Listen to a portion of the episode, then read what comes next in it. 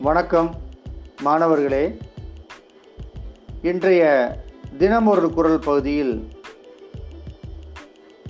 நாம் பொறையுடைமை அதிகாரத்திலிருந்து ஒரு குரல் பார்ப்போம். அகழ்வாரை தாங்கும் நிலம் போல தம்மை இகழ்வார் பொறுத்தல் தலை. அகழ்வாரை தாங்கும் நிலம் போல தம்மை இகழ்வார் பொறுத்தல் தலை. தன்மேல் நின்று கொண்டு தன்னை தோன்றுகிறவரை தோண்டுகின்றவரை தாங்கும் நிலம் போல தம்மை இகழ்வாரை பொறுத்து கொள்ளுதல் சிறந்த அறமாகும். நமக்கு ஒருவன் கேடு செய்து கொண்டே இருக்கிறான் என்ற என்று நினைத்து வைத்துக் கொள்வோம். அந்த கேடு செய்வதற்கு நாம் திரும்ப மறுபடியும் நாம் தீங்கு செய்யக்கூடாது.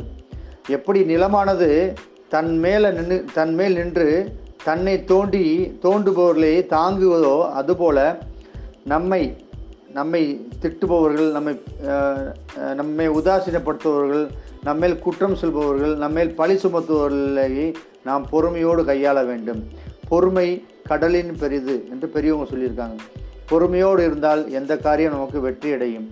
அகழ்வாரை தோண்டுபவரை தாங்கும் நிலம் போல நாமும் நம்மை இகழ்வார் நம்மளை புறந்தொல் புறம் சொல்பவர்கள் நம்மளை திட்டுபவர்கள் பழி நாம் பொறுத்து கொள்ளுதல் வேண்டும்.